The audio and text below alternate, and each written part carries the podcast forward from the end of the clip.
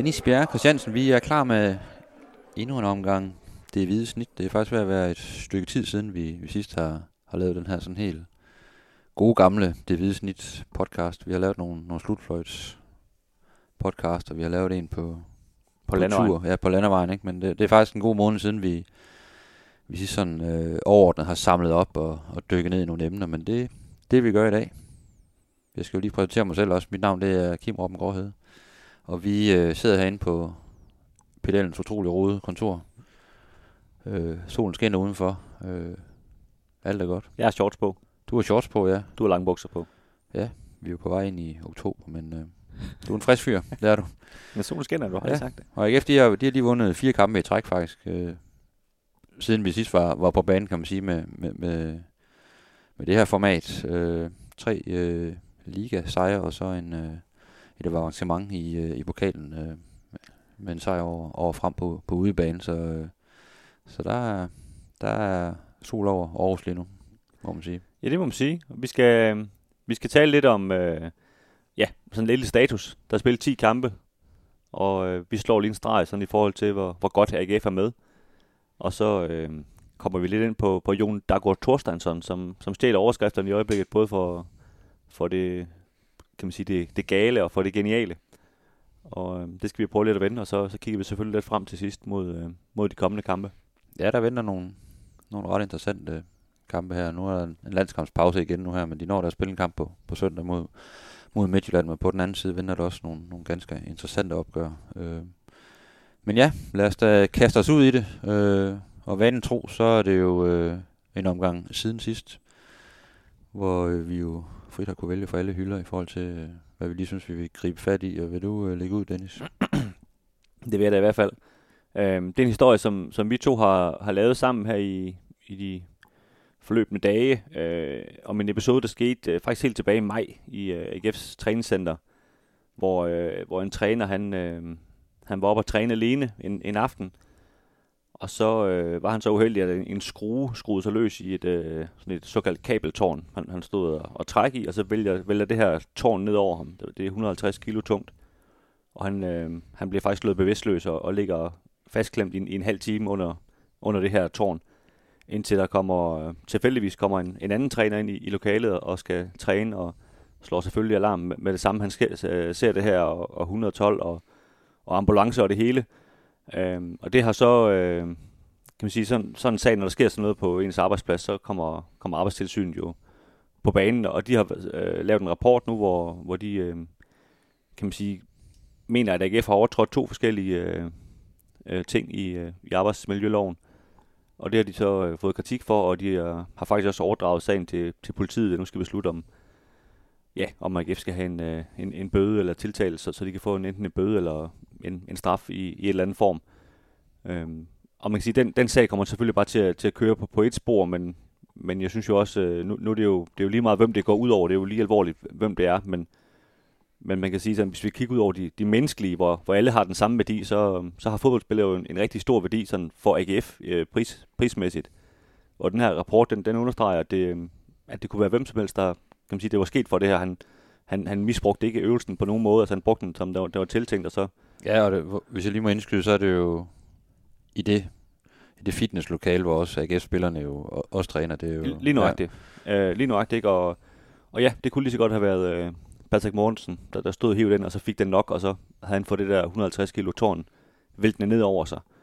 Øhm, vi, øh, vi vælger øh, respekt for, for personen, der, der har været ude for det her, ikke, ikke at fortælle, hvem det er, men, men vi har været i kontakt med ham, og, og vi ved også, at, at, øh, at han, han er stadig ikke 100% ovenpå. Øhm, så kan man sige, det, for en fodboldspiller har det jo været meget alvorligt. For en træner er det selvfølgelig lidt anderledes. Der, der er der noget i hans, i hans privatliv, der kan irritere ham, men han kan godt udføre sit arbejde alligevel, hvor, hvor en fodboldspiller, han skal jo ligesom, han skal jo helst ikke ondt i ryggen, eller, eller, eller hvad der nu er, er udfordringen, vel? Så, så en meget uheldig sag, synes jeg, for, for AGF, som, øh, som de ifølge den her rapport øh, har forsøgt at, at, at, at rette op på ved at, at sikre de her elementer bedre i, i træningscenteret og så videre. Øh, AGF vil ikke selv sige noget i, i sagen, men, men ja, noget kan man sige, der, der var rigtig alvorligt og, og, og kunne have været endnu mere alvorligt, men, men, men heldigvis ikke gjorde det. Så øh, vil jeg sige, at min øh, siden sidst øh, er lidt, lidt mindre dramatisk. det kan godt være, den blegner lidt i forhold til, til den her historie, men øh, Øh, ja, min handler om, om Oliver Lund, som AGF jo skrev en, en etårig kontrakt med inden den her, inden den her sæson. Øh, jeg vil, ikke, jeg vil ikke sige, at han har taget Aarhus med storm, men han har i hvert fald gjort det langt over forventning. Og faktisk øh, i talende stund øh, fastmand på, på den her højre bakke og har gjort det, har gjort det virkelig godt og, og spillet også en rigtig fin kamp her i aftes mod, mod Sønderjyske. Var jo fuldstændig hopla over i Valby. Øh, det er som højre fløj endda. I pokalkamp mod, øh, mod frem. Godt nok mod 3. divisionshold, øh, så, så roligt nu, men øh, det var da helt nye sider, vi så af Oliver Lund der. Han var sådan en, en offensiv drivkraft, der, der scorede og lagde op til et mål, og ja, også havde nogle hælafleveringer. Det, det stak helt af, ikke? Men øh, det er tydeligvis en spiller, der er kommet ind. Der har ikke været vanvittige øh, store forventninger til ham. Jeg, jeg var også selv lidt skeptisk i forhold til, øh, at det er bare sådan en mand, man lige har hentet ind, som kan udfylde nogle huller her og der, fordi han både kan spille centralt i forsvaret på, på begge sider, som, både som wingback og almindelig bak, og til synligheden også som, som kant. Øh, men øh, han greb chancen, og øh, lige nu der spiller han med masser af selvtid, og så er han faktisk... Øh, der er ikke rigtig nogen, der når ham til sokkerholderen på den position lige nu, så det, det ser ud til, at, at han kommer til at spille der i, i, i rigtig lang tid, og det er jo, det er jo et skulderklap til, til ham, men selvfølgelig også til, til sportschefen og til cheftræneren ligesom peget på, at det her det er en spiller, vi, vi nok får brug for. Og det er jo, det er jo meget godt set, kan man sige. Ja, så, som du siger, at øh, det er Alberto og Mungsgaard, som også kan spille den højre bakke. Altså, man fornemmer jo ikke, de, øh, de overhovedet puster ham i nakken, vel? Bare ikke sådan, som man spiller lige nu. Der, der, der er langt op til, til, til Lund, så, øh, så ros til Oliver Lund for at komme ind og så ligesom bare gribe chancen, og, og nu er han altså en fast del af også den her steam, som AGF er, er rådet ind i, så, øh, så det, er jo, det er en lille succeshistorie. Ja, og i forhold til det, vi skal snakke om senere, så er han jo også i, i den grad en, en David Nielsen-spiller, men det øh, vender vi tilbage til. Vi vender, vi vender vogn til, ja. Så er det. Stærkt. Det tør du godt sige. Ja. 100. 100. Mm. Det gør vi. Sådan er det. Også for alle legendernes skyld. Så er det tid til, øh, til en lille status, og øh, vi, vi tager temperaturen på, hvor, hvor AGF-holdet står lige nu. Øh, der er jo sket ting og sager, kan man sige, siden vi, vi, øh, vi sidst optog en, øh, en podcast i, i det her format. AGF har, øh, har spillet fire kampe i løbet af, af september, og vundet dem alle fire. Tre ligakampe og, og en pokalkamp, og det, øh, det er jo en, øh, en, øh, en vild drejning i forhold til den sæsonstart, øh, og al den negativitet, der egentlig var omkring øh, holdet og, og, og fremtiden. Øh, efter den her sløje sæsonstart, også med det, især på grund af det europæiske exit, som, øh, som gjorde rigtig ondt på selvfølgelig spillerne og trænerne og klubben, men også på, på fansene. Der, der røg noget selvforståelse der, fornemmer man ligesom. Ja, den, den, den rokkede lige båden, ikke? Øh, men nu er det, hvis vi også tager, vi kan også tage en, en OB-kamp med, øh, så er det jo sådan set fire, fire kampe, 10 point, øh, og AGF er, er røget op på, på syvende pladsen, og, og er nu kun øh, et point efter, efter 6. pladsen. Så der begynder at tegne sig et billede af, at øh, at AGF ligesom har meldt sig ind i, i den her sæson på, på den måde, som man også havde, havde forventet. Ikke? Øh, der har været et langt tilløb og noget snak om, om, øh, om nedrykning, men øh, sejre de, de rykker i, øh, i en jævnbyrdig Superliga, især når man vinder tre på strip, så, så, øh, så sker der noget. Så øh, 10 runder spillet, det er jo ikke, det er jo stadigvæk noget prangende pointudbytte, men det er trods alt, man har trods alt fået rettet op på, på en skud, der var på vej ud over et, øh, et rimelig hæftigt øh, vandfald, vil jeg sige. Ja, altså hvis man tænker tilbage på, på den der Viborg-kamp, hvor kan man sige, der er selvfølgelig Larne, som, som er en helt kapitel for sig, men ellers så synes jeg, at den der Viborg-kamp er, er der, hvor de rammer bunden, ikke? Og det var også der, hvor man kunne mærke på David Nielsen, at, at han var oprigtigt øh, rystet over, hvad der var egentlig, der foregik øh, med hans fodboldhold. Og jeg tror også, det var den kamp, der var med til, at de ligesom tænkte, okay, så øh, koste hvad det koste. Det var åbenbart dyrt, så skal vi have fat i, i Michael Andersen, og, og vi skal have en bundu hjem, nu, nu, nu skal der ske noget på det hold her. Ikke? Altså, holdet er ikke godt nok, som det er, og der skal, der, der skal virkelig ske noget. Og, øh, og det må man jo bare, det må man bare give dem, at, at jeg synes, det er helt tydeligt, at, øh, at blandt de to spillere har været med til ligesom at, at løfte det hold her, og, og givet en anden, en anden kvalitet. Øh, og de har ja, fundet tilbage til, til noget af det, der, der fungerede tidligere, og det, som du siger, de, de, de ligner nogenlunde det hold, som, som man havde forventet, AGF vil være. Øh, selvom at det, man kan sige, skønhedskarakteren er, er ikke høj stadigvæk, men, men det, det, går, det går fremad med små skridt. Men der kan man måske også vente om at sige, øh, det har været rigtig rodet. Øh, og der, der er altså spillet 10 kampe, og man har ikke rigtig fundet helt fuldstændig 100% udtrykket, eller, eller spillet den der kamp, hvor, hvor man bare sidder og siger, wow, så, så er AGF tilbage. Men alligevel er, er man jo in the game, kan man sige, i forhold til top 6. Har kun et point op til, øh, til Nordsjælland, og to point op til, til Silkeborg. Øh, så, øh, men, men bare... så, så tabelmæssigt ser det, jo, ser det jo rigtig fint ud, men det, det er jo klart, der, der altså, hvis jeg lige skal holde fast i det positive, så er der også stadigvæk rigtig meget at gå på. Altså noget, noget potentiale, hvor, hvor det spillermæssigt kan blive langt bedre, især på den offensive del, tænker jeg. Jo, jo, og så skal man jo stadigvæk huske, hvis, hvis du tager startopstillingen fra i går, Jesper Hansen, øh, Oliver Lund, Erik Karl, Jan Bisek, Mustafa Bundo, Michael Andersen, er der flere? Øh, nej, det var vist dem. De, øh, de er alle sammen nogen, der er tiltrådt i AGF inden for de seneste par måneder det siger jo sig selv, at, at de skal bruge noget tid, og, og så kan det godt være, at vi synes om Erik Karl nu, han, han har været her længe, men altså, han har trods alt kun været her et par måneder, ikke? Øhm, der er også stadigvæk noget, han kan bygge på i, i det her samspil, som, som jo rent faktisk er ret vigtigt på et fodboldhold, at man, at man kender hinanden og sådan noget, ikke? Så derfor synes jeg, der er, der er rigtig meget plads til, til forbedring, ikke? Jo, det er der. Det er der, det er der helt sikkert. Og jeg synes jo også, bare lige for at understrege den her, så kan man jo sige alt muligt om, at det er nogle nemme hold, de har slået og så videre, men, men AGF har nu vundet fire kampe i træk. Før det, der skulle de bruge 25 kampe på at vinde fire kampe. Og der mødte de altså også B93 i, i øh, pokalturneringen og Larne i Europa, og jeg ved ikke hvad. Så, så det er jo bare for at sige, at, at selvfølgelig er der sket noget. Der er noget, der har ændret sig, og de, de, er, de er blevet forbedret. Ja, så ja, tilløbet det har været langt, men det, det er som om, at, at nu er man ved at ramme noget der, hvor, hvor man gerne vil, vil være som, øh, som hold og som gruppe. Øh, og, øh, og så, er det jo, så er det jo fint, at man pointmæssigt, kan man sige, er, er så tæt på, på top 6, selvom man ikke har, har ramt noget, øh, noget topniveau endnu, rent ren, øh, ren spillemæssigt.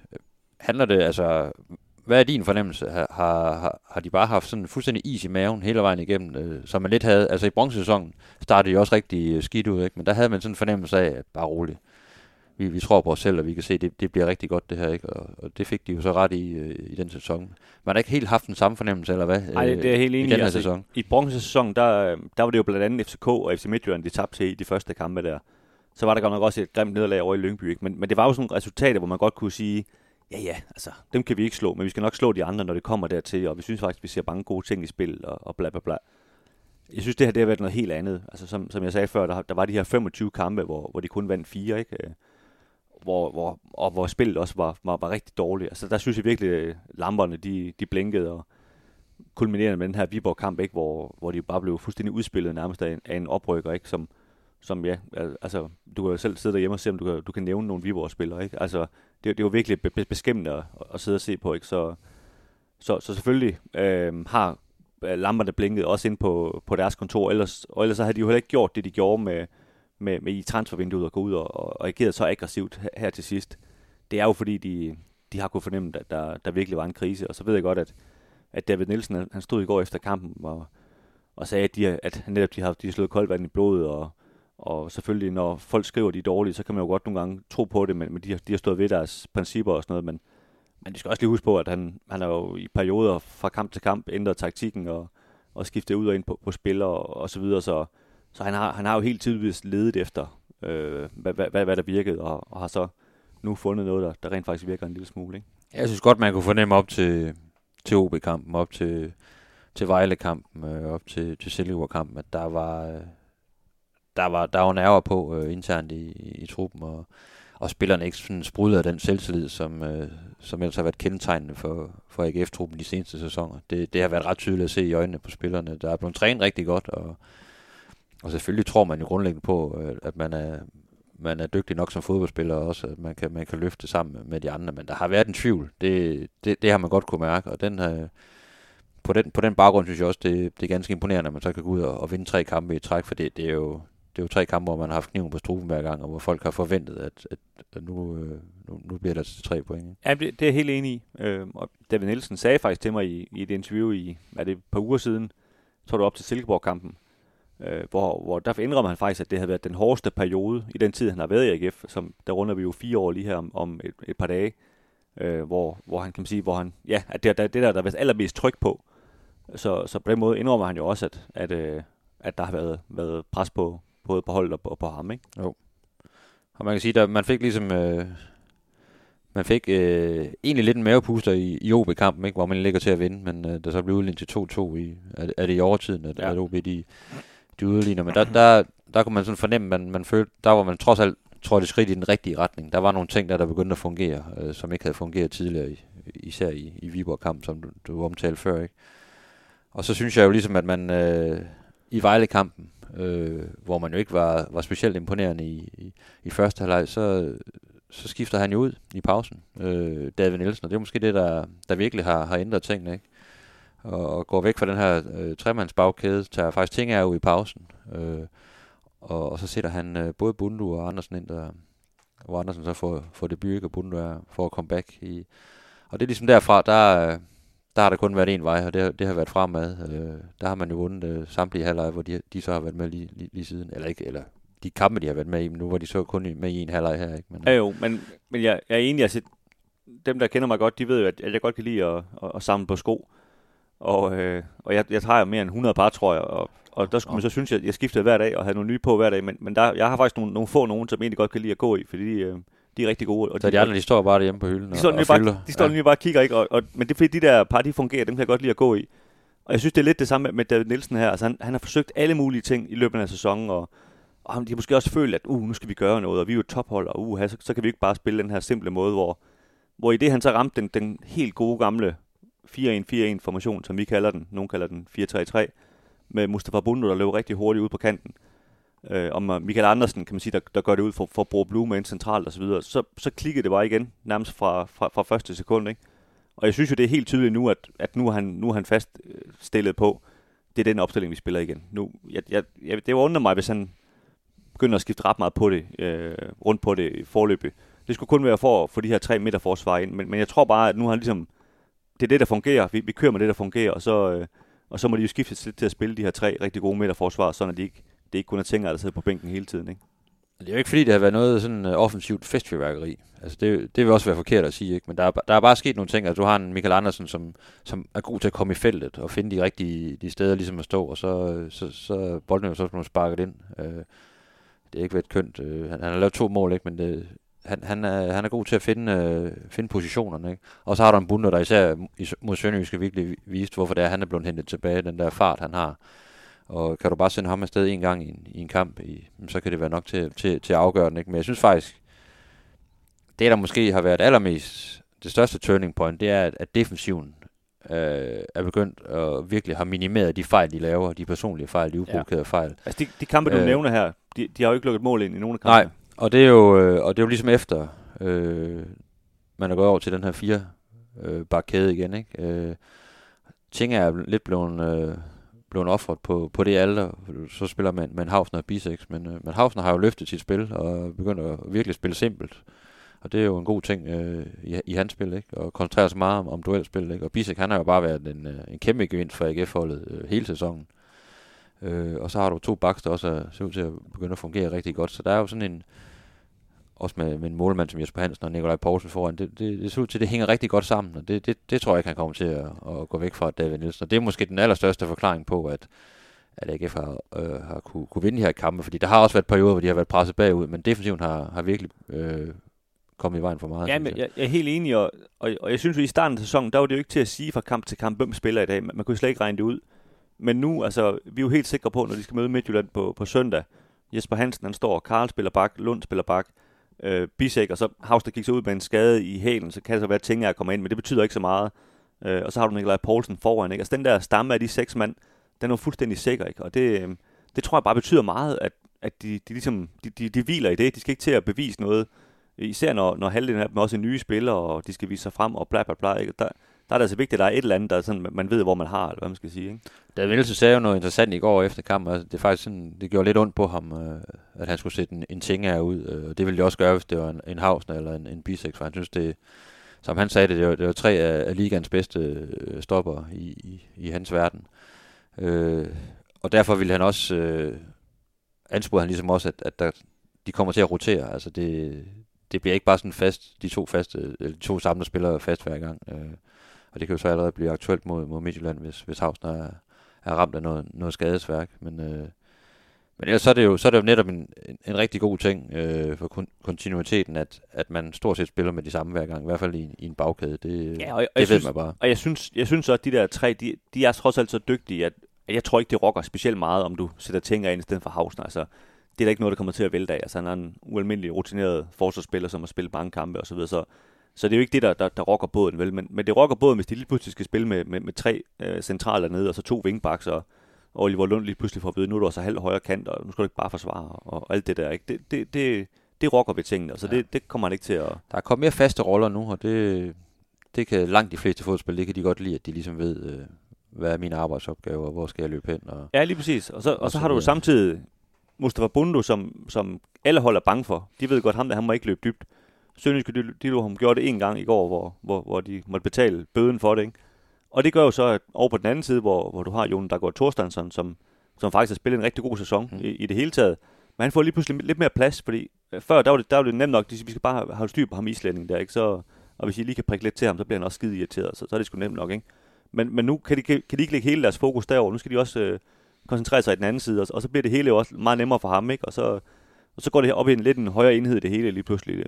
Lidt eller, eller det gjorde i den her bronzesæson, ikke? Hvor det så var, var Ankersen, der, ja. der, der var Thorstensson. Kan der sige. var der også et stærkt defensivt øh, fundament, ikke? Og det, det, det frigør bare nogle ressourcer frem af banen øh, til de offensive spillere til til at prøve nogle ting, og, og selvfølgelig når du har den fart med, med Bundum, så skal der nogle gange bare en aflevering til, så er du, så er du faktisk igennem, efter du lige har stået og forsvaret, ikke? Og det, det er jo noget, modstanderen skal forholde sig til, og det har de ikke skulle længe mod, mod AGF. Det har været, det har været fornemt for, for mange hold i hvert fald at læse AGF øh, øh, i, i kampen i ligaen. Ja, lige nuagtigt, for jeg synes, det, det har været den del, der har manglet, for jeg synes jo, man fra dag et af har kunne se, at Jesper Hansen, Karl, Bisek, altså det, det er kvalitetsspillere. Det, det, det synes jeg ikke, man sådan har været i tvivl om. Altså de, de er altså gode nok, dem her.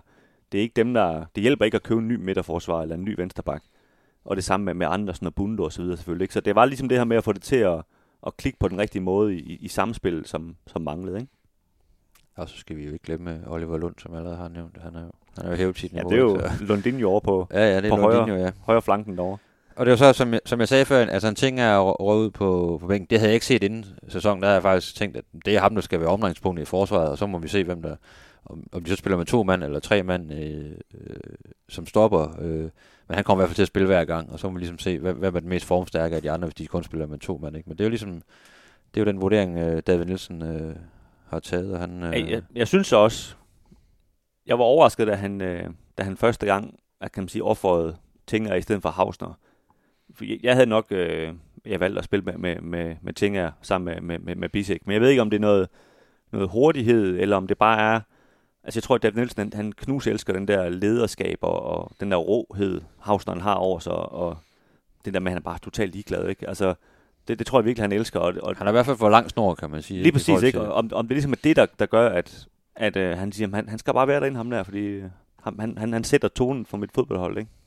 Jo.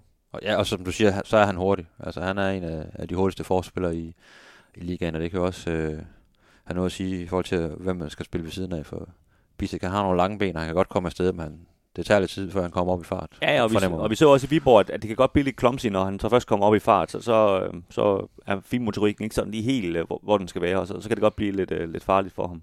Der er også andre, der ligesom er, er blevet offret på, i forhold til, at der er kommet nogle nye spillere ind, og man har, man har ændret system sådan lidt frem og tilbage. Så vi har tidligere snakket om, om en, øh, om en Patrick Olsen, der ligesom øh, er blevet sorte pære i det her, men også en, en Frederik Brandhoff, som jeg egentlig synes har gjort det ganske fint, når han har fået chancen. Men øh, der er ikke plads til dem alle sammen, og, og en ærlykke gør det faktisk rigtig, rigtig fint i øjeblikket, og Andersen, han skal jo spille fra start. Det er jo derfor, man har hentet ham. Ikke? Så, ja, lige nu. Så, altså, jamen, som du siger, altså ærlykke, han, øh, jeg synes bare, han gør det rigtig godt, og, og det er også det her med, at det er sådan en, en ung mand, og AGF's egen talentafdeling, og, og de ved jo også godt, at jo mere han spiller, jo, jo mere stiger hans pris også, og bare og så videre. Ikke? Øh, jeg, jeg er ikke så, så nervøs i forhold til Brandhoff. Han, han skal nok få sine minutter her og der, når der er karantæne og, og så videre. Han, han døjer stil, stadigvæk en lille smule med det her lyske, han, han faktisk havde, da han kom til AGF, så, så jeg tror ikke, det gør ham så meget, at han, han, han kommer stille og roligt ind i det. Øh, Patrick Olsen, det er selvfølgelig det er en helt anden snak. Altså, han er også en mand, der, der blev købt til, til at spille i sin tid. Øh, og det gør han ikke lige nu, og, og vi talte jo også meget om, dengang han spillede, at, at han var et af de store problemer på holdet, og det, det synes jeg sådan set stadigvæk, at, øh, at han var. Øhm, og det har jo ikke, kan man sige, gjort hans sag bedre, at de har vundet lige siden han, han blev sat på bænken. Vel, det kan man sige, isoleret set jo ikke sjovt for ham at, at sidde og kigge på, øhm, selvom jeg tror, tror stadigvæk, han håber, at AGF vinder, ikke? Men, men, men øh, hvis ellers der er nogen, der, der, vil, der vil købe ham, så, så, så vil det jo ikke undre mig, at AGF forsøgte at skibe ham af enten til, til vinter eller, eller til sommer, vel? fordi det, det er som om han, hans tid har ligesom, har ligesom været der. Som vi hørte, var han i hvert fald meget tæt på at ryge til Vejle. Øh, på sidste dag af, af transfervinduet. Øh, men det trak ud med Andersen, og så, så blev han i folden. Ja, øh, det kan det, så godt være, at, at det er meget godt, når man så ser i bagspejlet, i hvert fald for Patrick Olsen. Men ja, ja. Det kan selvfølgelig være, at han kunne ændre det hele. Det og han kan jo sagtens komme igen, kan man sige. Der kan komme skade og, og så videre, ikke? Og han, han skal også være i stand til at omstille sig som, som fodboldspiller, og, og måske øh, kasse ind i en, en, en ny rolle, ikke? I forhold til den, han ligesom var, jo, jo, var, var stillet. Og så må vi jo bare sige, når, når for eksempel den her sønderjyske kamp, vi, vi så i går, hvor, hvor Michael Andersen så ikke har en i sine bedste dage, og bliver taget ud efter en, en halv times tid, så er det altså bare kvalitet at kunne sætte Patrick Olsen ind, øh, i stedet for at sætte et eller andet øh, ung mand ind, vi, vi, vi knap har hørt om. Ikke? Altså, der, der, der, der er noget kvalitet i at, at sætte ham ind, hvor, hvor spillet ikke falder betragteligt af, at han kommer på banen, og det, det er jo også vigtigt. Der er kommet noget bredde nu, kan man sige. Øh, øh, der er kommet nogle muligheder for David Nielsen også ude fra, fra bænken, som man ligesom synes, de manglede i, i, i starten af sæsonen. Ikke? Øh, og så vil jeg sige, øh, noget af det, man virkelig mangler stadigvæk i den her sæson, det er at få, få gang i Patrick Morten, få serviceret ham noget bedre, med nogle bedre indlæg og, og, og spille ham god, ikke? Fordi det, det har man ikke rigtig forløst endnu, og det har rent faktisk også, som vi har talt om tidligere, været issue hele kalenderet over. Det har kalenderåret, at, øh, at, at han har, har svært ved at komme til, til de store åbne muligheder, ikke? og det tror jeg også, det, det frustrerer ham stadigvæk. Ja, han, han har slet ikke scoret i, i åbent spil i, i den her sæson, og man kunne også se i går, der var på et tidspunkt, hvor der, der kom ind over til, til et hovedstød, hvor der er sådan lidt, lidt forvirring foran ham, så jeg tror ikke helt, han, han tror, at bolden kommer hen til ham, men det ender faktisk med, at den kommer hen til ham, hvor han så ikke rigtig er, er klar til at hætte.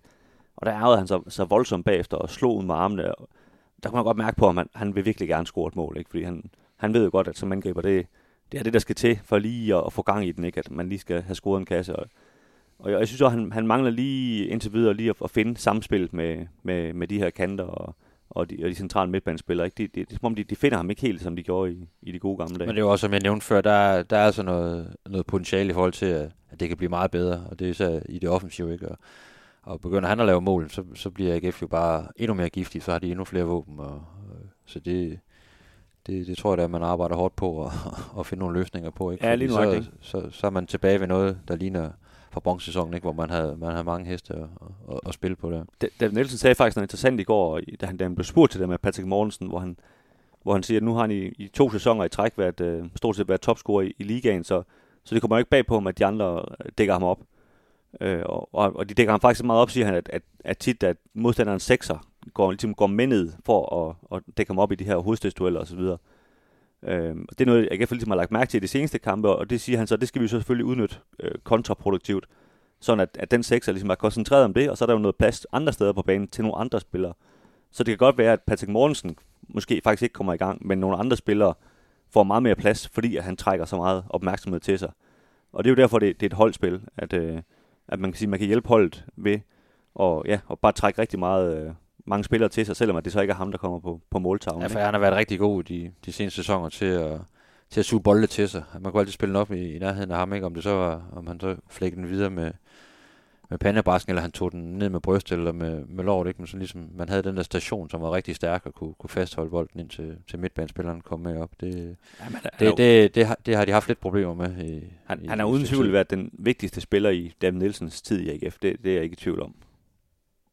Og så er der jo lige, øh, vi, vi kommer til at snakke om, om de næste kampe og, og, og hvordan vi, vi, vi ser dem øh, lidt senere, men øh, jeg synes lige, vi skal også lige vente. Der er også nogen, der, der virkelig er kommet i klemme i forhold til øh, at få noget spilletid. Altså en, det Alberto at hente den helt sikkert for, for at spille fra start, ikke? Øh, han ser ud til at være et godt stykke fra det lige nu. Øh, der er også en, en Alexander Mungsgaard, der nærmest er bagerst i køen lige nu til at spille på, Ja, han slet ikke i trummen. På højre bakken en, en Amitsbøl, som jo egentlig øh, tidligere er blevet rost rigtig meget af trænerteam, men øh, er også rigtig langt fra, fra spilletid som, som frontangriber. Det bliver jo ikke nemmere nu, hvis man ligesom kører videre med at spille kun med en, en helt frem. Og Gif Links, som godt nok har været skadet i en periode, men ser også ud til at få det svært i forhold til at, og, men, men jeg at, synes, at få mange minutter. Jeg synes med sådan som Gif Links, altså sådan en kamp som, som den vi, vi så i går, der synes jeg, man savner noget fra bænken ud på kanterne. Øhm, Bundu kan typisk ikke øh, spille 90 minutter med, i fuld gear i øjeblikket, og så bliver de nødt til at rykke øh, Ærlykke ud på, på, på, på kanten lige pludselig, øh, fordi de faktisk ikke har nogen kantspillere ude på bænken. Så jeg tror, at Gif Links, når han er over den knæskade der, så, så skal han nok få noget spilletid fra, fra bænken. Det, det er værre med, med Amesbøl, som du siger, og, og også faktisk med Kuminowski, som jo, jo spillede de første kampe, mens Mortensen var skadet, men, men jo stort set ikke har, har betrådt banen siden. Og, og man kan sige, at han er jo bare en helt anden spiller end Mortensen, og, og den der kan man sige, spillestil, han måske blev købt ind til, den, den spiller de bare ikke mere øh, og han kan ikke rigtig spille den kant her og sådan noget, så jeg synes også, han er, han er kommet rigtig meget i klemme lige pludselig. Zach Duncan er også øh, lidt i dødvand lige nu, ikke? Jo, Der, han- der, der er bare nogen, der, der, der er foran ham. Øh, Han har også været lidt skadet, skal lige siges, men, ja. Men, han, men derudover han er også, øh, som du siger, ja, i, i et dødvand, og han, han, har også, han, har, han har fået nogle, han, han spillede blandt andet den der Viborg-kamp, og var det oppe i, var det oppe i Aalborg, eller var det i Nordsjælland, han har også spillet, hvor han faktisk bliver taget i pausen begge gange, tror jeg. Så, så der, der er tydeligvis noget, de ikke er tilfredse med, med, med ham, øh, efter den her meget alvorlige skade, han havde i, i sidste sæson, ikke? Øhm, ja, han, han virker lidt langt fra, fra den der fuld at gå på mod type, som, øh, som kom til AGF for, for et par år siden. men det er selvfølgelig bare med at klemme ballerne sammen, som man siger, og så, øh, så knokle på til træning for, for alle de her spillere. Ikke? For sådan er det jo at være professionel fodboldspiller. Der er perioder, hvor man, man føler, man er lidt udenfor, men, øh, men chancen kan jo opstå lige pludselig. Så skal man jo, så skal man jo stå klar, så skal man ikke stå i surmul i hvert fald. Øh, Det er klart, hvis, hvis Oliver Lund bliver skadet i morgen, så, så skal en af det Alberto og Munchsgaard jo spille, øh, og det skal de jo være klar til.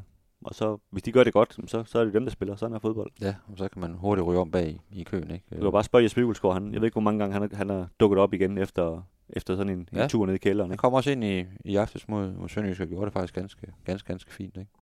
Til at lukke det emne her, der har vi øh, spurgt ud på, på Twitter, om, øh, ja, om jeres holdning til, til, hvordan det går i AGF. Øh, vi spurgte ligesom til, hvor, hvor meget AGF er tilbage efter de her 10 point i de seneste fire Superliga-kampe. Og der var øh, fire kategorier. Den ene den hed øh, Ro på. De har slået Vejle, Silkeborg og Sønderjyske. Det er 30 procent, der ligesom har, har valgt den. Så er der en, der hedder Det bliver bedre og bedre. Det er 43 procent. Så er der en, der hedder De når top 6 nu. Det er 21 procent, der, der er sikker på det. Og så er der den, kan man sige, den offensive, der hedder Der er medaljer i sigte. Og der er så kun, øh, der er kun 6 procent, der, der, der, der, svinger sig så højt op, kan man sige. Øhm, jeg tager lige et par, et par argumenter for, øh, for vores kære lyttere. Der er Stig Høgh Andersen.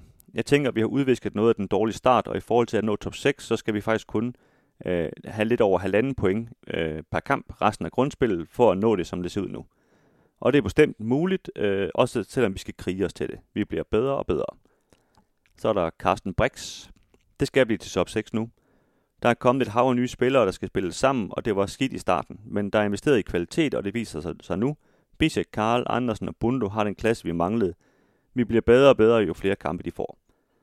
Og så er der Karl Odorico. Jeg har set tilpas mange nedsmeltninger med det hold til, at den her sæsonstart gi- har givet mig koldsved. Men med blot få kampe tilbage i, fire, øh, i 4-3-3, har det, vist sig hurt, øh, har, har det vist sig, at de hurtige kanter og et jerndefensiv er pisse svært at slå. Så jeg tror godt, at AGF kan sikre sig top 6 i Superligaen. Yeah, I mean, uh, I, I would I would put myself as a nice guy, but of course on the pitch, uh, you don't want to be a nice guy. You- like especially in the in the Super League, like a league, this is a physical league. There's a lot of battles on the field. If I would be a nice guy, I, I wouldn't want it. So yeah, I am who I am, and uh, that's just if people don't like it, they don't like it. I, I don't really care. Yeah. I, I, I just don't care. Der er jo en del øh, AGF-spillere, der, der har været i vælten og er i vælten her for tiden, men den, der måske har været snakket allermest om, det er jo en, øh, en Jon Dagur Thorsteinsson. Øh, Jeg tror godt, du kan fjerne måske. Ja, det er jo også bare sådan, fordi jeg synes jo også, der er også snakket meget om, om både Bundu og, og Andersen, ikke, omkring, at, da de kom til og så videre, men øh, ja, Thorstensson, han har været et, øh, et debatemne, kan man sige, øh, kun i AGF-kreds, men også udenfor, og det er jo, det handler jo meget om øh, sådan øh, hans presence inde på banen. Øh, der var, var noget, der har været noget filmeri, der har været noget øh, lidt hån af modstandere. Der, han er jo også en trash talker, ikke? Og sådan, generelt bare sådan den der måde at, at gebære sig på inden for, for kritstregerne, som der tydeligvis er en del, især udefra, der, der ikke bryder sig om, men også øh, efterhånden ret mange øh, fornemmer man internt blandt AGF's egne fans, der, der er træt af at, og, og, og se på det. Man kan sige sådan generelt, så har AGF jo lidt i forvejen et, et ry for at være sådan et gadedreng, gadedrengehold, der med, med Nikolaj Poulsen, der ligesom er, er anfører i, i det slæng, ikke? Øh, lederen der. Og, øh, Ja, hvis det ikke er David Nielsen, der... han er der også selv, ja, og du har også en, øh, en Patrick Olsen, der heller ikke er bange for at, at trash-talke lidt og, og lave lidt, lidt stunts. Øh, der var der lidt mod, mod FCK i hvert fald på et tidspunkt. Øh, du har en Oliver Lund, der er kommet ind, øh, i øvrigt øh, verdens flinkeste mand, øh, når man snakker med ham. Man har, har også øh, i mange år haft et ry i Superligaen for at være en rigtig, rigtig hård hund, og det er han også. Altså, vi så blandt andet en takling i går på... Øh, på Mads Albeck, som, som, som lige skulle markere, ja. Øh, øh, der stod han altså bare fast som en betonklods, hvor Albeck han fik lidt ondt i, i sit ben. Og man kan se, at Mads Albeck kan kigge bagefter sådan, hvorfor, hvorfor skulle du takle så hårdt? Ja. jeg giver Oliver Lund har bare fuldstændig iskold, ikke? Og det, sådan er det. Og så, og så har du en, du har også en Sebastian Hauser, som i hvert fald især i hans, i hans ungdomstid var, var ret markant øh, og meget verbalt til stede. Det er han stadigvæk, men han har, han har faktisk skruet lidt ned for det, for at koncentrere sig om at, at, at spille. Og ja, altså bare i sidste sæson var der også en Glabata, der godt kunne finde på at lave lidt, lidt en gang imellem og sige nogle, nogle ret vilde ting uden for banen. Så det er sådan en, en god flok af nogle, nogle, nogle hårde hunde, men også nogle, der, der har noget øh, i, i mundtøjet, ikke? og det har givet AGF et ry som sådan et... Ja, så, så har du også Jakob Nielsen, som jo ikke er en, en klassisk direktør, kan man sige. Ikke? Nej, så der er det, man har ligesom hele pakken hele vejen rundt, ikke? og det, øh, det tror jeg egentlig, det, det er et ry, de, de omfavner i AGF, eller hvad, hvordan, hvordan ser du det? Ja, jeg ser det som om, de, de elsker det. Ja.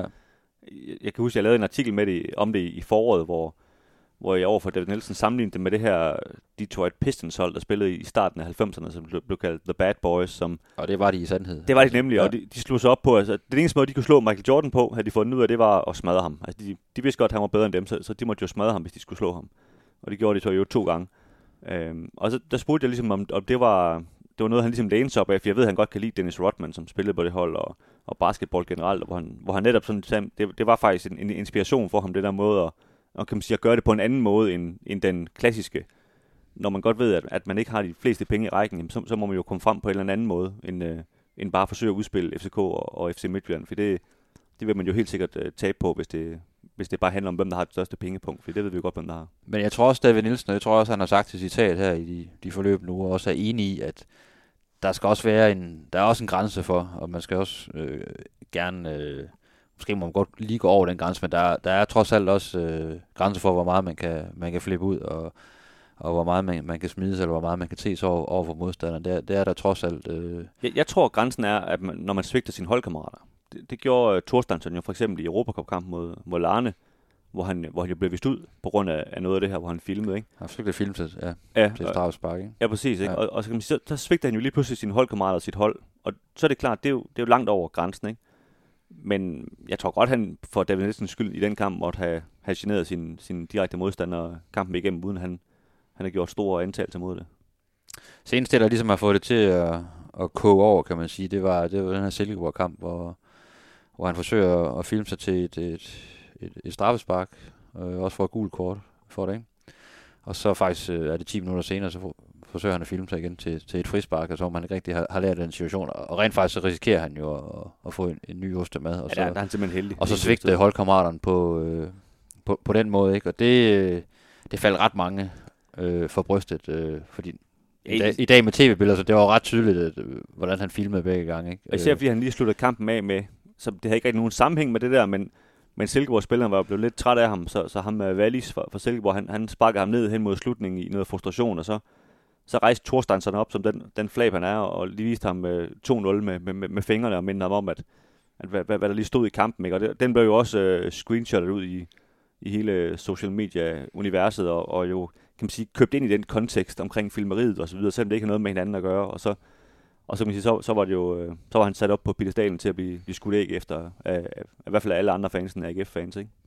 Men er det ikke bare, altså, er det ikke bare god lige, når man lige må sparke ned, eller er det noget, sådan, bliver du stødt på manchetterne af, at, Ej, ja, ja, altså, jeg, jeg, at, jeg at, at, der kører det her spil mellem nogle spillere, altså sådan, øh, så længe de ikke render rundt og spytter hinanden i hovedet, eller stikker lusinger ud, så, så synes jeg jo, at, at sådan verbal mundhuggeri, sådan, det, det hører sig jo til. Altså, om det så er Serie 4 eller Superligaen, så, så foregår det jo alle ja. steder, på, Jamen, hvor der er en fodboldbane. Ja, jeg, jeg elsker det der. Altså, filmeriet det er en ting, men, men det andet, det, øh, det synes jeg, det, det er dybt underholdende.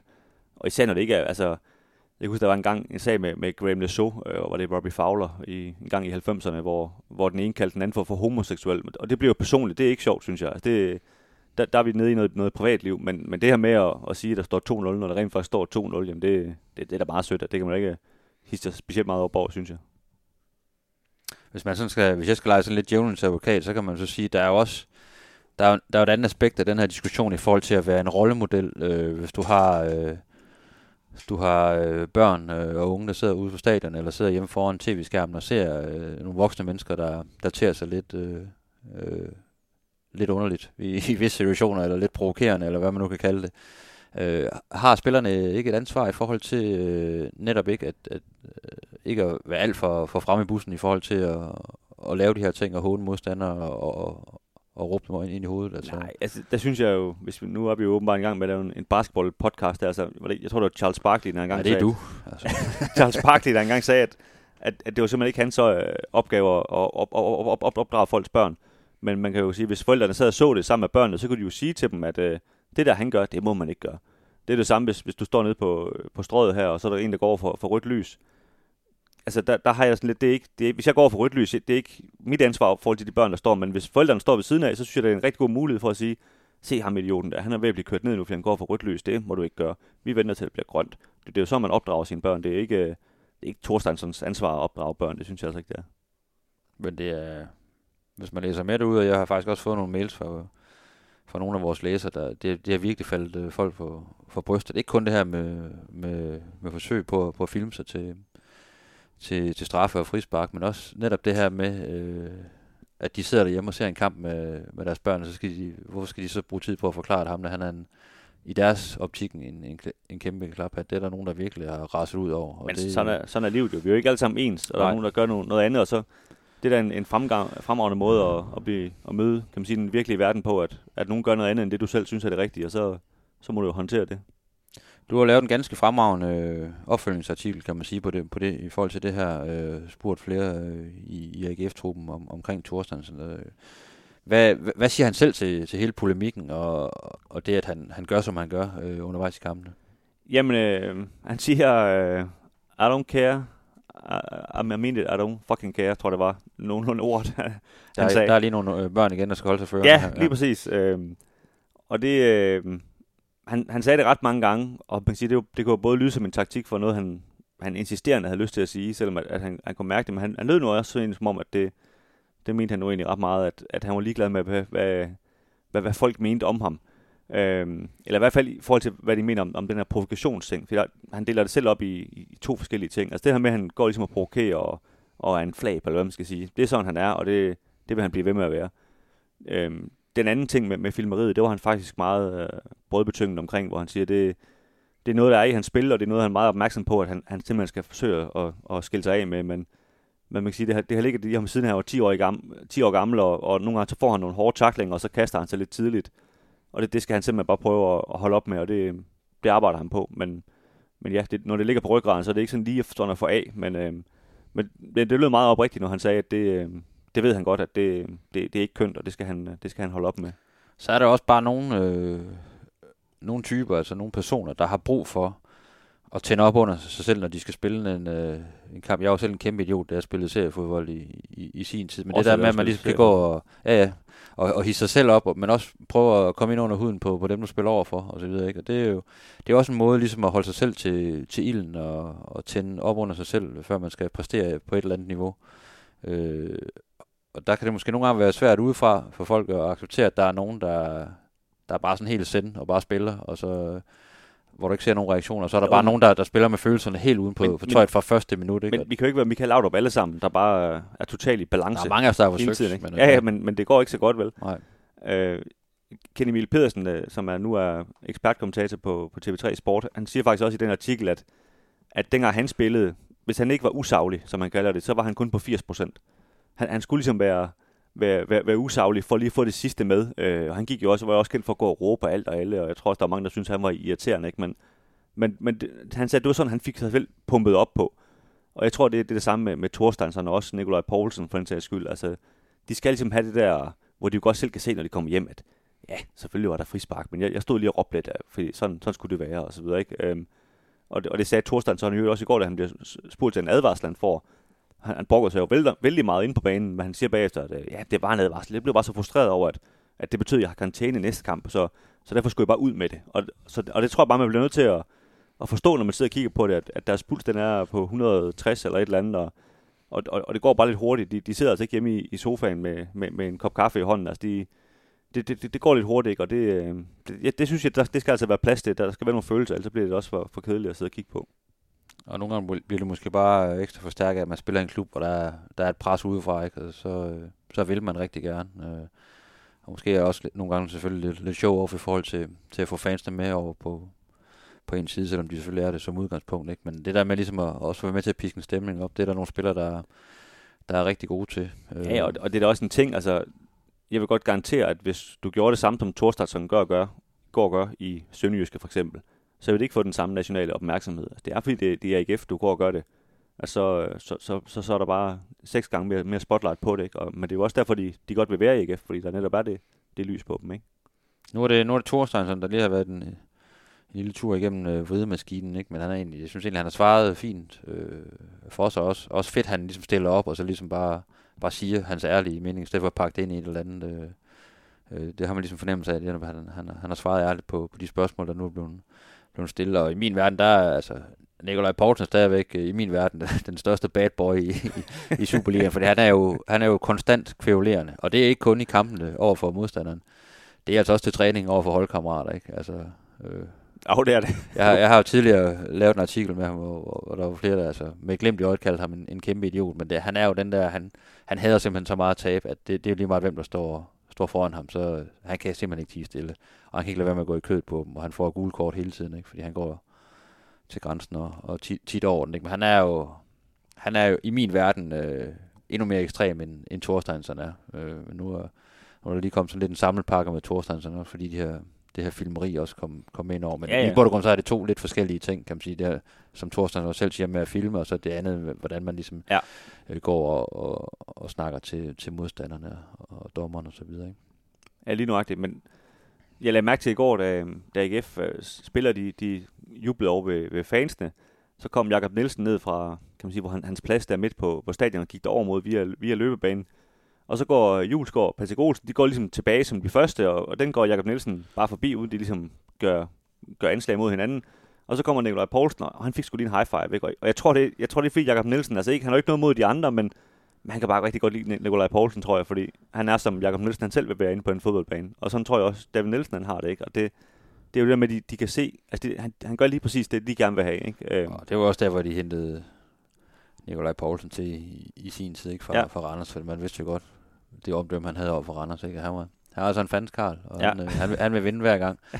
også til træning, og også når, når de spiller kort og, og så videre inde i, i klubhuset. Øhm, vi har lige listet nogle, nogle, nogle AGF'er op her, sådan i forhold til det her med gal eller genial. Om, altså, bliver det for meget, eller er det bare, er det bare top cool, øh, når, når de respektive spillere, der har lidt det, det, det her, de her spidsalbuer, når de ligesom, øh, de ligesom kører på øh, under kampene i forhold til, til, især til modstanderne. Ikke? Altså, nu har vi været meget omkring Thorsteinsson. Altså, vi er enige om, at, at det her filmeri, øh, det gider vi egentlig heller ikke se på. Øh, og det, der er faktisk også mange AGF-fans, der gider se på det, selvom det, det i bund og grund kunne tjene holdet og få et strafspark her og der, men, men der er ikke nogen, der gider at vinde ved at snyde. Det, det går jeg i hvert fald ikke ud fra. Ja, det, altså, det, det, det har, jeg har nok også på samme måde, ja. Altså, selvom jeg, jeg kan godt se, at man nogle gange gør, kan man sige, noget for at vinde, men, men, øh, men der, der skal trods alt også være et eller andet ærekodex, eller hvad man skal sige, og der, der synes jeg også, det, ja. det bliver for at, At han så bliver kaldt øh, ligands mest provokerende spiller, altså, altså,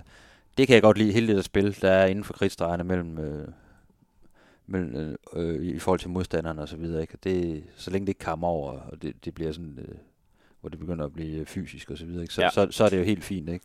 Jeg synes, det er, en, det er en afvejning, hvor jeg synes, tidligere i hans AGF-tid især, der, der havde han svært ved at, og, og styre det sådan, at det gik ud over hans spil. Og det er klart, der, der er det jo som, som klub, at, at øh, man kan sige, der, der bliver det nok for meget. Ikke? Øh, jeg, synes, jeg synes nu, da han blev ligesom så ovenpå i sit spil, at han godt kan, kan rumme begge dele. Ikke? Hvor det virker som om, det bare gør ham endnu bedre, men men, men det er klart, hvis, hvis, han, hvis det fylder for, så meget for ham, at, at han også mister mod i kampene, så, så er det selvfølgelig ikke godt. Hvad med Nikolaj Poulsen? Altså, øh, er, er det for meget? Han, øh, han er jo mister gul kort i, i Superligaen, fik også et mod, mod, mod Sønderjysk. Altså, går han for meget over stregen? Øh, Nej, han er jo også altid hen, hvis der er en eller anden, øh, hvis der er optag til noget ballade, så er han den første, der kommer hen og, og, og gør sig uvenner med, med modstanderne. Ja, ja, jamen lige nu det. Altså, vi, vi har jo taget den her snak før om, om, om hans gule kort, og, og jeg synes, det, det er jo den pakke, du får, når, når du har Nikolaj Poulsen. Altså hvis du siger til ham, at han skal være, være en sød dreng derinde, så er han jo bare en utrolig ordinær fodboldspiller lige pludselig, og det, det, det er jo kun fordi, han har den her tænding, at han, han er den gode spiller, han er, ikke? Så, så, så det, det kan du ikke pille ud af ham. Så, så har du slet ikke den samme mand tilbage, og, og når du nu engang, nu engang har valgt den linje, du har i AGF, hvor, hvor de vil have de her, kan man sige, det her bad boy image, jamen så, så skal han være der, øh, og han skal have en, en central rolle, synes jeg, og han, og han skal gøre, som han gør. Når vi nu ligesom godkender øh, de to største infanteribles i, i, i truppen, sådan, så, øh, så går jeg heller ikke ud fra, at vi øh, i forhold til Patrick Olsen, eller Oliver Lund, eller Sebastian Hausner, eller Frederik Tinger, der bestemt heller ikke kan lide at, at tabe heller ikke til træning, at, øh, at vi har noget udsat på, på den måde, de, øh, de agerer på, øh, og den hårdhed, de spiller med. Ikke hårdheden, men jeg synes jo med sådan en mand som Hausner, nu, du sagde det også lidt tidligere, jeg synes, han, han har så meget, kan man sige, at, at gøre med bare sit eget spil, og få det til at fungere at, at han, han, skal, han skal skrue ned for det, fordi han, altså det, det, han, altså han, skal, han skal bruge alle sine kræfter på at være god selv. Men det har han også gjort, ikke? Det, om, det er det, jeg siger, ja. og det har, han har nemlig gjort det, ikke? Ja. Øhm, fordi hvis han, hvis han ligesom brugt alt for mange kræfter på, eller det gør han gjort, brugt alt for mange kræfter på alt muligt andet, jamen det kunne man se, han kunne, han kunne ikke bakke det op med sit spil, vel? Så lavede han alle de her fejl, og det, det er klart, det, det, som jeg også sagde med Thorstad, så altså, det må simpelthen ikke gå ud over dit spil, så, så bliver det for meget. Jeg synes, det er der, det er der målestokken er, om det går ud over dit spil, eller går ud over dit hold. Så længe det ikke gør det, jamen så, så skal du bare fyre den af i min verden. Skal vi lige hurtigt, øh, sådan, øh, hvis vi lige kan sådan på, for hoften sådan nævne nogle, øh, nogle tidligere, sådan at de her hårde hunde, eller de her øh, spillere, der, der typemæssigt er stukket lidt ud i, øh, i AGF-regi. Øh, hvem springer så sådan mest frem fra, for hækken, hvis du lige skal, skal pege på nogen? Jeg synes jo næsten, det kan jo næsten kun være Stig Tøfting, synes jeg, der er den. Ja, han er også den første, jeg har skrevet. Han, ja. han er vist øh, kongen af, shithousery, eller hvad man nu ja. kalder det der, ikke? Altså, han havde jo hele pakken, ikke? Han spillede hårdt, og han, øh, munden stod ikke stille, og, og der er vist også et, nogle, øh, nogle ting med, med, med, politiet uden for banen og så videre, ikke? Så han, han var ligesom hele vejen, hele vejen igennem, ikke? John Stamme var jo også en fed type, ikke? Også en, der, der snakkede konstant, som, som man hørte, ikke? Og det var også til medspillere til træning, men i særdeleshed også under kampen, ikke? Altså, ja. han havde jo altid en kommentar i forhold til, til, til modstanderne. Øh, også sådan en, en spiller, der, hvor, hvor modstanderne godt kunne nu holder du simpelthen din kæft, ikke? Og nu gider vi ikke høre på dig, kæft, han er belastende ham der, ikke? Men, ja. altså, men han, han, han, var også god til at komme ind under huden på, på modstanderne i, i visse situationer. Men, men det er faktisk godt kan lide, når du siger Stampe, for han, han er jo kendt for det her, alle hans medspillere siger, at, at han var en, en kæmpe idiot, inden, når de spillede fodbold inde på banen, både til forhold til med- og modspillere. Men så snart de kom ud i omklædningsrummet, så når man sagde et eller andet til ham, at hvad fanden skulle jeg have den skideball for sådan, og det kan jeg sgu ikke huske, så det må, det må sgu undskylde, og skål, og nu får vi en bajer. Og så, så, så var han ligesom et helt andet menneske igen. Og det synes jeg jo faktisk, når, når vi taler med, med, med Thorsteinsson, med, med Nikolaj Poulsen, som du sagde med Oliver Lund tidligere, altså de er jo faktisk øh, nogle utrolig behagelige mennesker. Altså, de er jo, det er de jo alle sammen. De, de er jo altså, fuldstændig ja. det modsatte af, af arrogante, eller, eller, eller hvad man kan sige, ellers kunne måske forvente sig af de her mennesker, der de opfører sig på den måde ind på banen. Ikke? Altså de, de er meget rolige og afbalancerede uden for banen. Og det, det synes jeg faktisk er en vigtig del af det her, at, at øh, for det er klart, du kan ikke gå rundt hele dit liv og, og være så irriterende, som de er inde på banen. Vel? Altså, så, så tror jeg heller ikke, de, øh, de var gift, nogle af dem, vel? Altså, Nej, så det er jo ligesom en, lidt en rolle, de, de, øh, de, de påtager sig lidt en, for netop at tænde op under sig selv, ikke? fordi ja. de, de, har brug for det. Ikke? Men der er ingen tvivl om, at alle dem, vi har nævnt fra den nuværende trup, de er, de er utrolig omgængelige uden for... Der kan man sige, der, der kan Triffic godt være lidt sværere også i, når man møder ham uden for banen. ja, man får som oftest bare en lammer, og så, og så er det det. Men han, ja. han er jo altså, han er jo meget flink menneske, men øh, han, ja, det må man sige, han, har en, han har en hårdhed, der går helt ind i knoglerne ja. der, tror jeg der er også en Brian Sten, ikke? Der, der også øh, godt kunne tage fra, øh, rent fysisk inde på banen. Måske ikke. Jeg ved ikke, jeg ved ikke, hvor meget en trash talker han var, men han... Øh, han var bare en hård hund, ikke? Han var bare en hård hund, øh, og hvis der var nogen, der var efter nogle af hans holdkammerater, så, så kom han efter dem på et eller andet tidspunkt med en eller anden fuldstændig sindssyg takling. Ikke? Der, der har han efterladt nogle, nogle blå mærker rundt omkring, ikke? Øh, og det har han også på medspillere til, til træning. Altså der, der, det var også en mand, der, der ville vinde for, man, for, for hver pris. Ikke? Man kan jo sige med ham, altså det, det endte også i noget politisag på et tidspunkt, og det, og det, det siger jo sig selv, altså det, det er jo selvfølgelig ikke i orden. Altså det, det, er jo, det, er jo, det sidder vi jo ikke opfordret til, vel? Så, så der er jo selvfølgelig også en grænse for, også hvor, hvor hårdt man kan spille og så videre, ja. ikke? AGF hentede også en Carsten Hemmingsen en, øh, et halvt år, kan jeg huske, tilbage i er det 2005 under, under Åkeby, tror jeg det var. Øh, for der skulle lige... Øh, der skulle lige ske et eller andet på træningsbanen der, ikke? Og det, det var ikke, fordi han var nogen... Øh, der var meget pille eller Messi over ham, vel, men øh, der skulle ske noget på, ja, på træningsbanen. Jeg, jeg tror jo, at han var ret gode venner med David Nielsen, hvis man vil have et billede af, hvis man ikke lige ved, hvem, hvem ja, man er. Så... men han kunne i hvert fald skralde igennem, kan jeg love for. Det tror jeg på. Ja. Øh, jeg har også skrevet, øh, jeg synes, man som, som Tobias Sarner, altså det var, ikke- han spillede jo ikke hårdt, men han kunne også øh, ligesom skille vandene øh, med sin attitude og, og så videre, ikke? Og, og der er en episode op fra, var det, var det Malmø, han spillede i, ikke? Hvor han, hvor han lige pludselig stod og kastede med et spyd ud mod, eller ikke et spyd, men et hjørneflag, han brugte som et spyd ud mod tilskuerne. Øh, selvfølgelig igen, hvor det går over, går over grænsen, ikke? Men, men når der, der er noget temperament derinde, ikke? Og, og ja, og en, og, og en mund, der, der, der, der sjældent står alt for, for stille, ikke? Martin Pusic var også en, øh, en skæv type, kan man sige. Ikke? Måske ikke så verbal inde på banen, men han, øh, han kunne også godt gå til den. Og så, øh, ja, så Det var, han, sige. så var han, som han var, kan man sige. Ikke? Altså virkelig en vindertype. Så, og han kom kun for, for én ting, og det var for at gøre det godt selv. Altså det, det var meget kompromilløst, kan man sige. Ja. Også Tobias Gran, hvis jeg må nævne ham. Ja. Også, øh, Har man også skrevet ned. en, der, ja, der delte vandet, ikke? Og sådan, øh, Der kan man sige med, med Tobias Gran, nu, jeg var ikke så meget inde omkring øh, AGF, det var før jeg, be, jeg begyndte at dække dem, øh, så, så, så meget ved jeg heller ikke om det, men, men sådan som jeg forstod det, der var også noget med, måske man, man gik lidt for meget i byen og sådan noget, og, og måske var en lille smule uprofessionel, øh, selvom at man han var, han var han havde virkelig stort talent, ikke? Og man kan sige, der, der, der stikker det jo også af for mig. Altså, når du ikke er, så, så igen, så skader du dit hold, ikke? Altså, når du ikke gør dit bedste for at vinde. Ja. Han var, ikke sådan, han var ikke en hård hund på den måde, men han, øh, han havde nok et sind, der arbejdede lidt i, imod ham i forhold til at, at forløse sit talent, ikke? og det irriterede nogen, især nogle medspillere. Jamen, jeg tror, at i, i hans verden, der har livet mange goder, og det var, fodbold det var bare en af de goder, det, det bød på, ikke? Ja. Øh, Jeg har også skrevet uh, Kim Aabæk, altså, som, en, som også en, en skæv type, altså, det jeg så godt kunne lide ved ham, det var, at jeg synes altid, han, han, han var ligesom var, var sjov, humoristisk, øh, når han, når han trash-talkede. Altså, der var ligesom en eller anden form for, for intelligens i det. Han har altså også en, en mørk side uden for banen, hvor, hvor man kan sige, at han, han har lavet ting, han ikke skulle have gjort, og, og jeg tror også, der, der, han gik lidt for meget i byen i perioder og så videre. Ikke? Øhm, måske ikke lige i AGF, men, men så tidligere i, i hans karriere. Øhm, så, og der, der hopper kæden jo som sagt også af. Ikke? Men den spiller, der har snakket med afstand allermest, mens han var i AGF, det er altså en Benny Feilhaber. Han, han, han, altså, han talte konstant. du kunne høre ham i omklædningsrummet hele tiden. Øh, og var, var en rigtig, rigtig hyggelig fyr og sjov fyr, men det, det kammede også over for ham nogle gange. Han lavede også en masse pranks på medspillerne, hvor han hældte vand i deres sko og gemte deres tøj og bandt snørebånd sammen og sådan noget. Der, jeg har overvejet et par episoder, hvor der, der var nogen, der simpelthen flippede ud på ham, fordi nu var du kraftig med, du er som en lille dreng. Det var en rigtig college dude. og han snakkede jo konstant, ikke? Altså, når man var afsted med ham på træningslejr i det fly der, ikke? De der fire timer, man skulle flyve, du kunne høre hans stemme hele tiden. Og han sad og kastede med ting efter folk. Altså, han meget, meget underholdende, men også... Øh, han, han var i hvert fald en trash talker på, på alle ledere kanter. Fordi han, Ja, jeg, jeg ved ikke, om han havde ADHD eller hvad, men han sad i hvert fald aldrig stille. Og det, og det er jo klart, som, som du lidt antyder, at, at, øh, at det er jo også ret nok, når der lige kommer en pause igennem en gang imellem, selvom man er sjov, ikke, så, så nogle gange så er der også en stemning af, nu, nu tror jeg lige, bare lige, vi slapper lidt Jeg af. kan huske, det var Anders Nielsen, der satte ham på plads, hvor han havde hældt vand ned i hans sko en gang efter, efter træning. Det gad han sat ikke at finde sig i.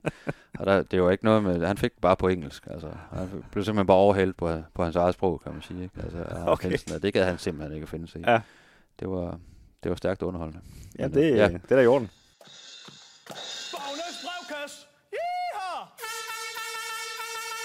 FC Midtjylland! FC Midtjylland! FC Midtjylland! Hej, hej, hej! Velkommen til min brevkasse. Vi skal øh, her til sidst snakke selvfølgelig, øh, kigge lidt fremad og snakke lidt om, øh, om de kampe, der, der venter for AGF. Øh, allermest selvfølgelig den, der kommer først, og det er på søndag på udebane mod øh, FC Midtjylland. Øh, det er jo lidt af en test, må man sige. Og så kan vi så sige, at øh, så kommer så en landskampspause, og på den anden side øh, møder de så OB og Randers, som jo er, er to hold, man, man rigtig gerne vil, vil måle sig med, og, og, og skal kunne måle sig med. Ikke? Øh, så det bliver spændende at se, hvordan man ligesom kommer ud af, af den her blok, der nu venter. Vi har snakket meget om den anden blok med, med de her hold, man, man lå omkring nede i bunden. Ikke? Nu har man arbejdet sig op i tabellen, og nu er, nu er, det, så, nu er det især OB og Randers, man skal, man skal begynde at snakke om i forhold til, til, til top 6. Øh, hvor står AGF i, i forhold til, til de her kampe? De står jo et rigtig godt sted, for de kommer jo med masser af selvtillid nu. Eller i hvert fald en Ja. ja. hel del selvtillid. Det, det gør de nemlig. Altså, masser af selvtillid. Og øh, jeg har på fornemmelsen, at, at de har en, har en god øh, mulighed faktisk mod, mod Midtjylland. Altså, Midtjylland skal også spille Europacup her på, på torsdag, så, så de, kan, altså, de har ikke sådan så meget fokus på den kamp, og AGF kan have fuld fokus på den osv. Og, og AGF, de ved godt, at, at øh, altså, man kan sige, alle går og snakker om det her med, at ja, I har kun slået de dårlige hold. At, at de kan godt sende en signal, hvis de kan gå ud og levere et, et fint resultat mod Midtjylland, at, at, at nu er de altså tilbage. Ikke? Og, og det, vil, det vil helt klart give den her genklang, at, at nu er jeg efter, hvis, hvis de kan lave et, et resultat i Herning. Øhm, og jeg forventer helt sikkert lige meget, hvordan det går, at, at AGF ikke bliver udspillet på nogen måde. Altså, vi, vi så for, var det foråret, hvor, hvor de tabte 4-1 øh, her i Aarhus, hvor jeg tror at Michael Andersen scorede for, for Midtjylland faktisk. Øh, hvor der blev AGF jo bare pillet fuldstændig fra hinanden. Ikke? Men, men kan man sige, det, det forventer jeg ikke, at, at det kommer til at ske, om så AGF taber kampen. Altså jeg forventer, at det bliver en, en lige kamp, hvor, hvor AGF de, de virkelig er til stede. Selvfølgelig lidt en bed for dem, at, at Torstensson har, har karantæne, så jeg forventer, at Patrick Olsen kommer ind, ind centralt, og så bliver øh, Goldberg Erlykke skubbet ud på, på en kant. Ikke? Øh, måske ikke den værste øh, kamp, at det kunne ske i, så, så er der måske lidt mere, lidt mere fysik derinde øh, centralt øh, til, til at ligge og slås, så, så, så ja, jeg, jeg synes egentlig, det, det ser meget godt ud. I, ja, jeg, tror, jeg tror faktisk også, det er et rigtig godt tidspunkt at møde øh, FC Midtjylland på. Ikke? De har været godt kørende i ligaen er, er, tophold, så vi helt sikkert have fokus på, på den europæiske kamp på, på torsdag frem for, for, for en ligakamp på hjemmebane mod, mod AGF, ikke? der ligesom er kommet lidt, lidt, lidt bagfra.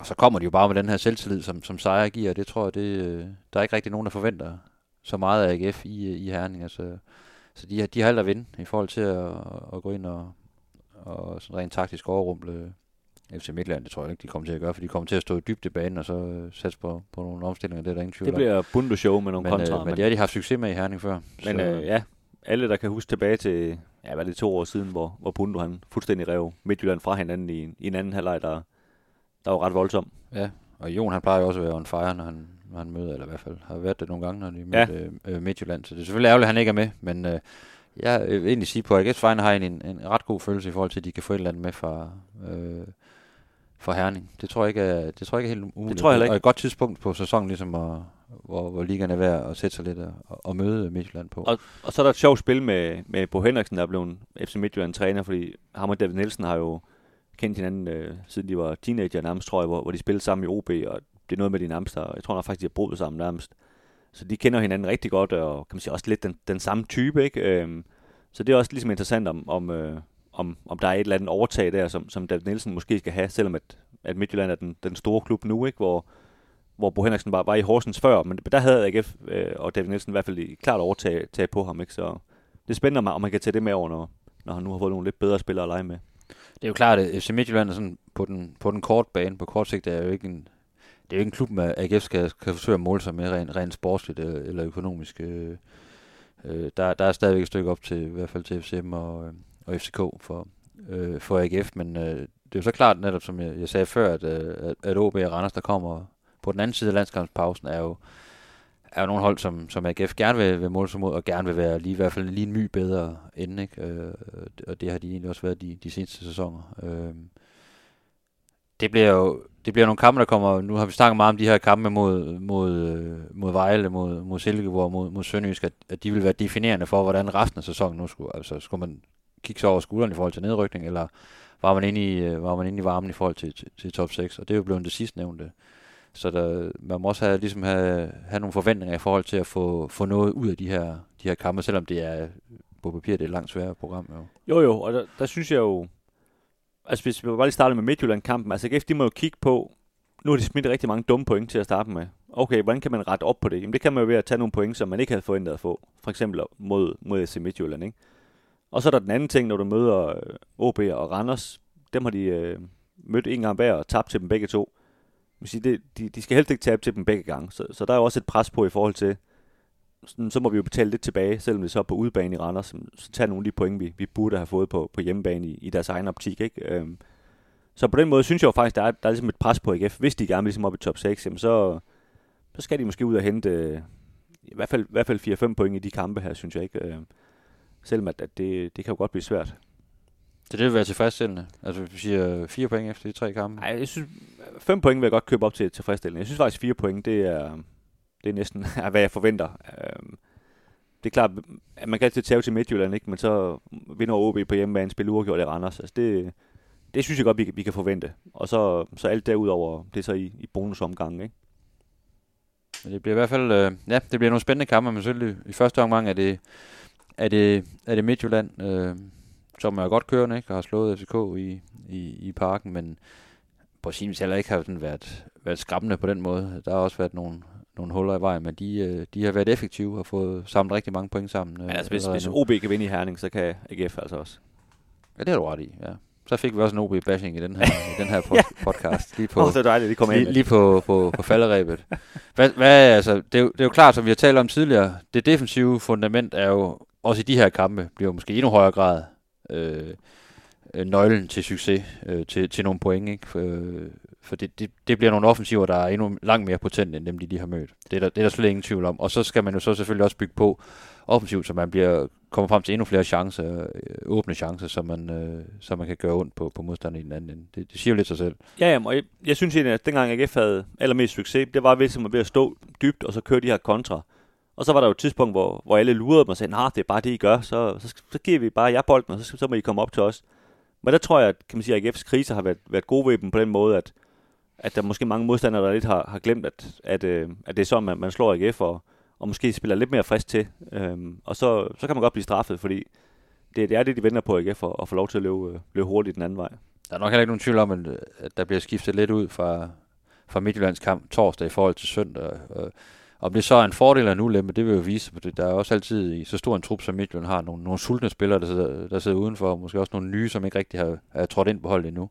Så det, det kan jo også være en, en giftig cocktail nogle gange faktisk. Ikke? Men, øh, men alt andet lige, så bør det være en fordel for AGF, at, øh, at de har to kampe inden for, for så få dage. Øh, det, det er der slet ingen tvivl om. Det må man sige, men, men jeg synes da, som du siger, at Midtjylland, Midtjylland er favorit til kampen stadigvæk. Altså, Det, jamen, det skal de være. Sådan er altså, det. Sådan er det, ja.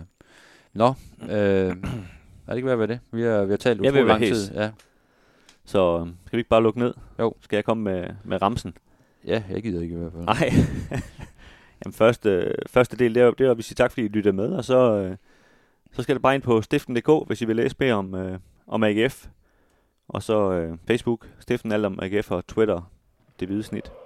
Så øh, fyr den bare af.